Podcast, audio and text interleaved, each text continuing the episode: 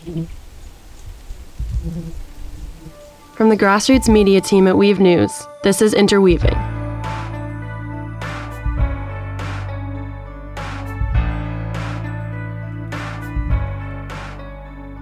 Welcome to episode 17 of Interweaving. I'm John Collins. As the world continues to confront the ongoing COVID 19 crisis, we decided to spend some time focusing on another fundamental issue that's not going away either the global search for environmental solutions. Today's episode was produced by our friends at the Talking Wings Collective.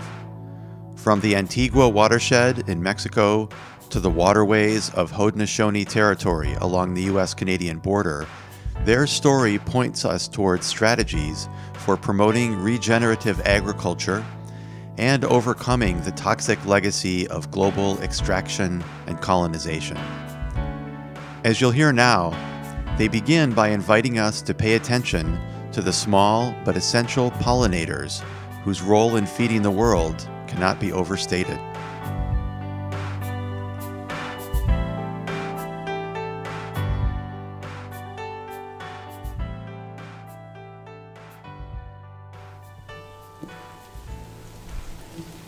The sound you're hearing are Melipona stingless bees.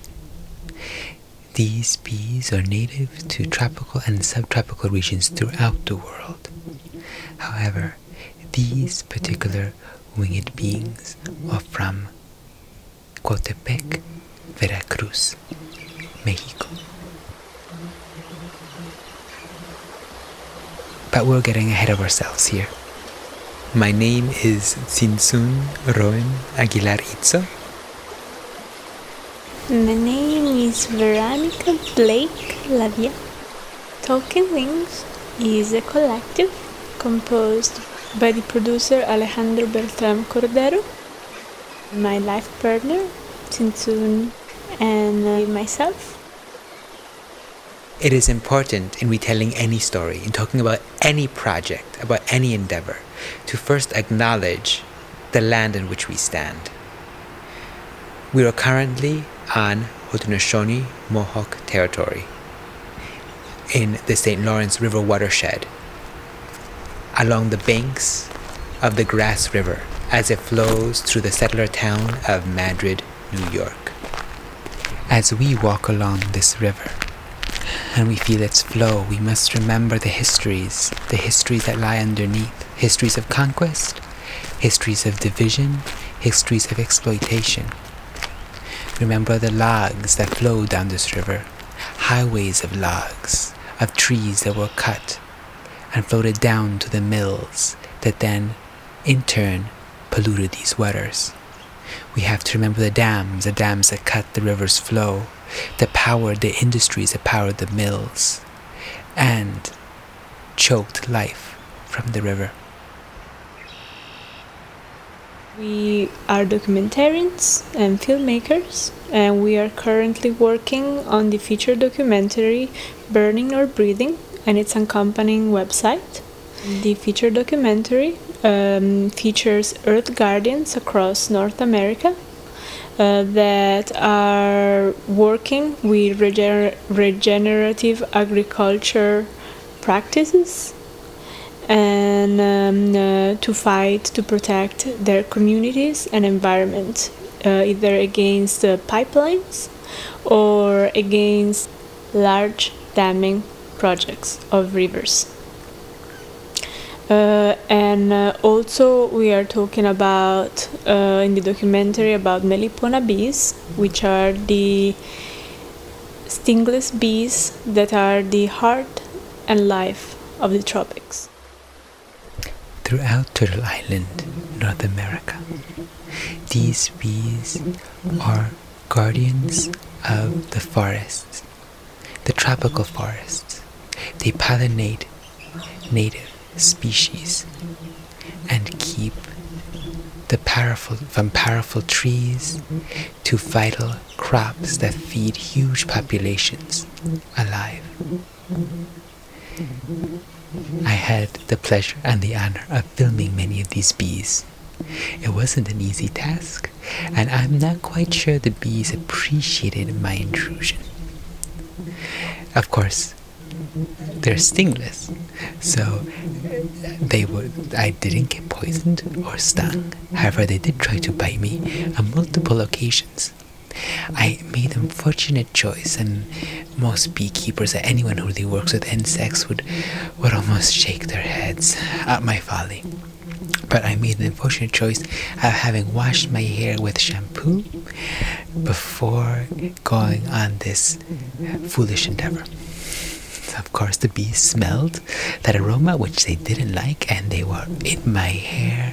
They didn't want to leave my hair. Luckily, I had my hair cut short, so, but still, they they went from everywhere from my hair to my eyelashes to different parts of my body, everything that was exposed. Different bees um, were more or less aggressive. Um, I shouldn't say really aggressive because they have all the right to defend their their hives from very noisy, nosy intruders with cameras. But the Partamona bees were especially protective and really went after me. Other bees, like the Melipona beecheii, which is specifically important to different Mayan cultures, there's a long history and tradition of Melipona beecheii beekeeping on the Yucatan Peninsula. The Melipona beecheii are not as protective, or probably they are, but they didn't la- launch themselves at me, and I didn't have as many unfortunate excursions with Melipona beecheii bees. We met these bees in Coatepec, Veracruz, a city nestled in the hills of La Antigua watershed, Mexico. The Antigua watershed hosts a wide and diverse variety of ecosystems. From high altitude pine forest to cloud forest to more tropical, subtropical what they call cafetales, these regions that have been basically transformed into coffee producing plantations. Uh, what was fascinating about Coatepec is that even if it's uh, in uh, a subtropical area, um, it's not that warm. And uh, at a certain time of the day, almost every day, um, indeed we were in the cloud forest so this cloud would descend on the city and everything would acquire this grayish tinge. Unfortunately we have heard being there that there used to be way more humidity and uh, the cloud was way more present in the last over the last 10 years and probably more. The weather and the climate patterns have been changing dramatically so that the air is becoming drier and drier and this phenomenon is disappearing. And why? Why what did people tell you? Why is this happening? It is happening mostly due to deforestation uh, to um, the plantations of uh, plants that are not supposed to be there such as potatoes invasive um, potato plantations that clear cut a lot of this very precious forest, which is only 1% of the entire Mexican ecosystem. And uh, this potato plantation clear cut the forest and use a ginormous amount of fertilizers and uh, um, chemical um, pesticides. And this destroyed the land. So to the point that after barely more than one year that land is already unusable. And of course uh, the lemon plantations too are starting to do that. And before that it has been uh, the uh, large plantations of uh, mango that did that so mostly do and uh, of course the cane sugar uh, like factories like Coca-Cola uh, have their cane sugar plantation there, and those two contribute to the destruction and uh, drying up of this very humid environment. The waters of the Antigua watershed flow throughout these regions. They flow past the fields of papa invasora, invasive potatoes. This water flows past cities like Jalapa that dump their garbage into these vital currents. It then flows past towns like Jalcomulco. Jalcomulco, the brave town of Jalcomulco, where, where pueblos unidos de la cuenca de la Antigua por Ríos Libres, Purcal, a collective that managed to stop Odebrecht, the Brazilian giant mammoth predatory constructor of dams. Managed to stop this gigantic company from building a dam that would have blocked the entire Cuenca de la Antigua. They protected their waters. They protected their waters and continue to pre- protect their waters. The fight has lasted about four years, and they still hold a vigil, a vigil blocking the company from ever coming back to take over their river. I tried to walk to the river, tried to walk through the land that was protected by Pucar. The land, however, had been transformed. It used to host, well, in the past, it used to host a, a subtropical forest that was then cut down. It then hosted a mango forest, a forest of mango trees. But that when the large global economies cut the price of mango, it was left abandoned. The mango forests did flourish and grow. However, these are now almost all cut down to be replaced with sugarcane production, the sugarcane that sugars up all of our drinks and the drinks around the world, and with lemons, which are now becoming more profitable. And to make these lemons grow, you have to cover them in pesticides. It was an interesting experience reaching the trying to walk to the river.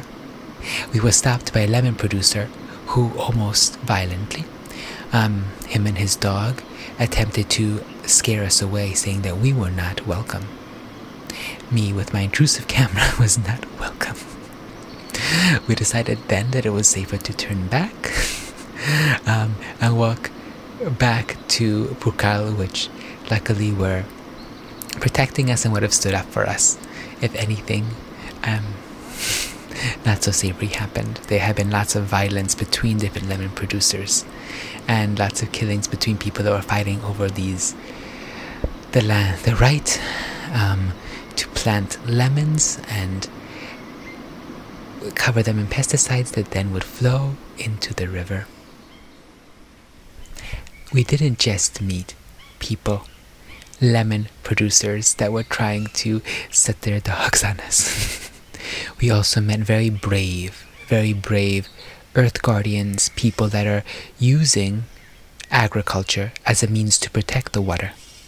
In the words of Meche from Xico Viejo, a, a town way up high oh, in the cloud forest, amongst, amidst the cloud forest, a town that has an a- long and ancient history.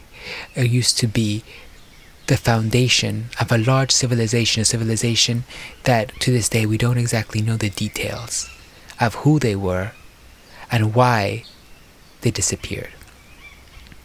Meche, who was previously only considered herself to be someone that took care of care of household duties around her house, taking care of her children and of other chores, household chores.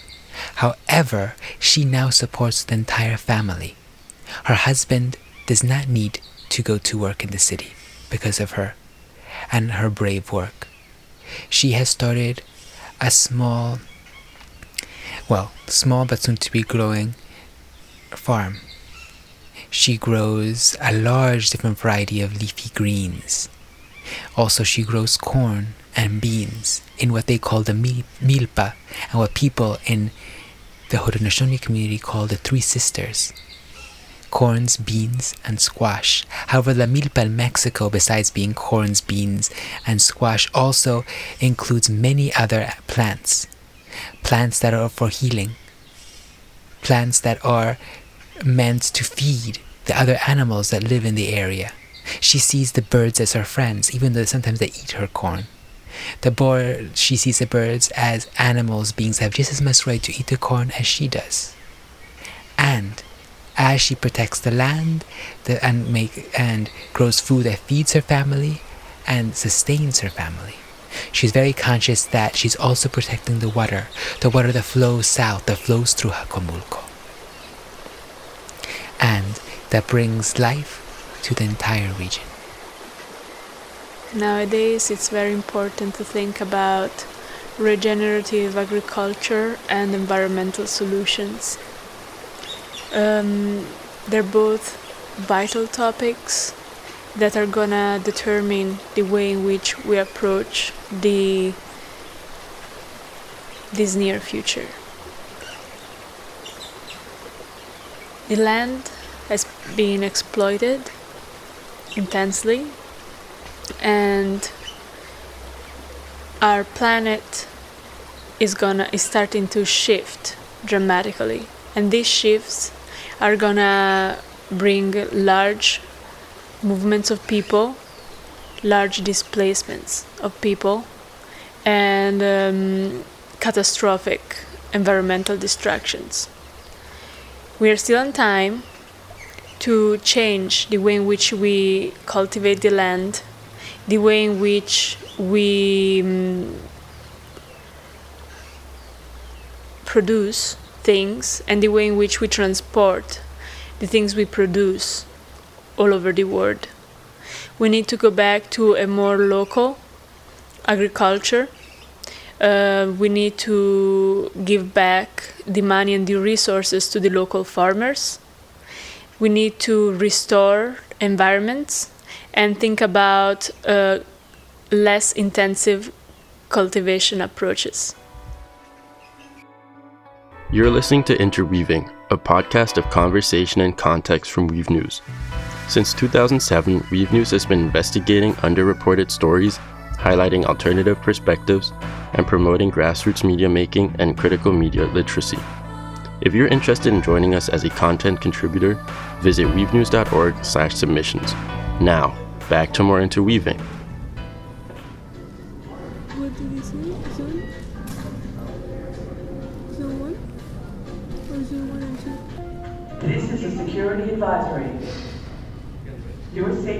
Our business. Please help us help you. If you see something, say something. The sounds that you're hearing is us passing through airports. Airports in the time of a pandemic, in the time of COVID 19. It was an easy trip, even it took us three days, but it, it was an easy trip. Everything was empty. And like the swarming bees, so full of life, the airports were sterile, almost dead places. The planes departed with only one to two passengers. Such a huge waste of carbon and energy and resources. This economy has frozen. The world has frozen. And as things slowly come back to life, we need to remember. Remember that we are not made of planes and cars. This world is not sustained by us and our busy lives. This world is sustained by the bees. It's sustained by the Melipona bees that pollinate the tropical trees. It is sustained by pollinators around the world that keep all of the crops that we eat alive, preventing them from going extinct. Without these vital links, there'll be no life on Earth. That's why it's important to shift our attention away from what we're losing or what we think we've lost and to look to what is there the beauty, of a life that is flourishing and that needs our collaboration. And our part, and the part of Blake and I, we are co organizing the North Country Earth Land and Environment Summit, which will take place on Haudenosaunee territory, the St. Lawrence River watershed, in September 2020. While most of the events will hopefully um, be hosted by the universities of St. Lawrence University, Clarkson University, and SUNY Potsdam, we are involving different organizations throughout the region, bringing together voices to discuss these vital topics the vital topics of how we can protect, how we can protect these environments that sustain us, and protect the future, prepare for the future of the next generations. We're all working to create regenerative solutions to the climate crisis, which are local and global. The events include topics such as water, land use and land rights, environmental art and storytelling, and of course, regenerative agriculture. To set the stage, there will also be exhibitions and film screenings. In the reality of po- in the post-COVID reality, things are probably going to shift. We don't know if we'll be able to host large events or events at all.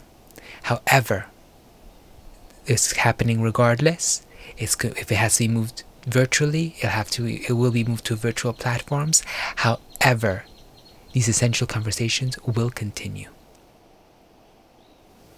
With this feature documentary and uh, with the summit that we are organizing this coming September in the St. Lawrence River watershed, I really hope to bring forward the word of people that are actively fighting and um, striving to protect our environment and uh, create um, environmental solutions that are gonna help the future of this earth.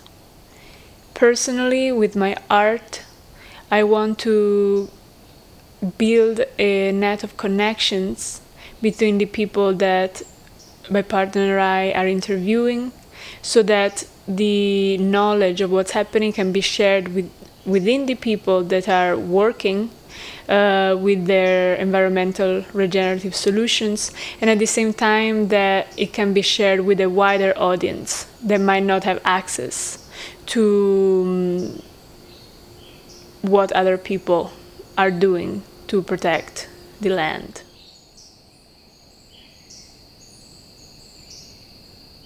hopefully throughout the world, throughout the region. Conversations about regenerative solutions will continue to flourish, to propagate, and will spread, pollinating future conversations elsewhere. So, as the resistance begins to flower, we all must remember our part.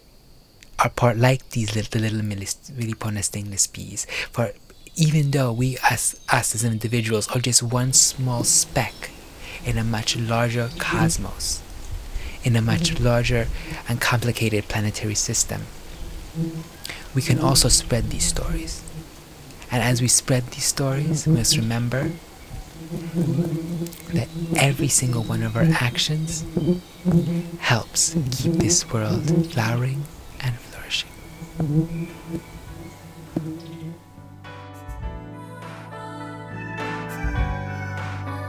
On behalf of the team here at Interweaving, thank you to Blake and Tzintzun from the Talking Wings Collective for sharing their story with us today.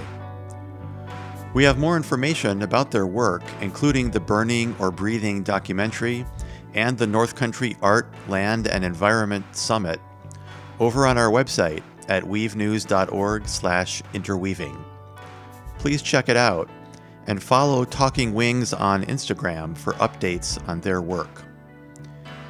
Meanwhile, we'll be back soon with another set of COVID 19 diaries sent in by citizen reporters, so please watch for that in the coming days. And for more on how you can share your own COVID 19 story with us, Visit our project page at weavenews.org slash COVID-19 diaries. That's weavenews.org slash COVID-19 diaries. Until next time, thanks and take care. Interweaving is a production of Weave News, weaving the world together, one underreported story at a time. Our engineer is Terry Dubray, and our theme music is provided by Bee Children. For more exciting grassroots media content, find us online at weavenews.org or on social media at Weave News. There you can find out how you can support us or join us in our work. Thanks for listening, and join us next time for another episode of Interweaving.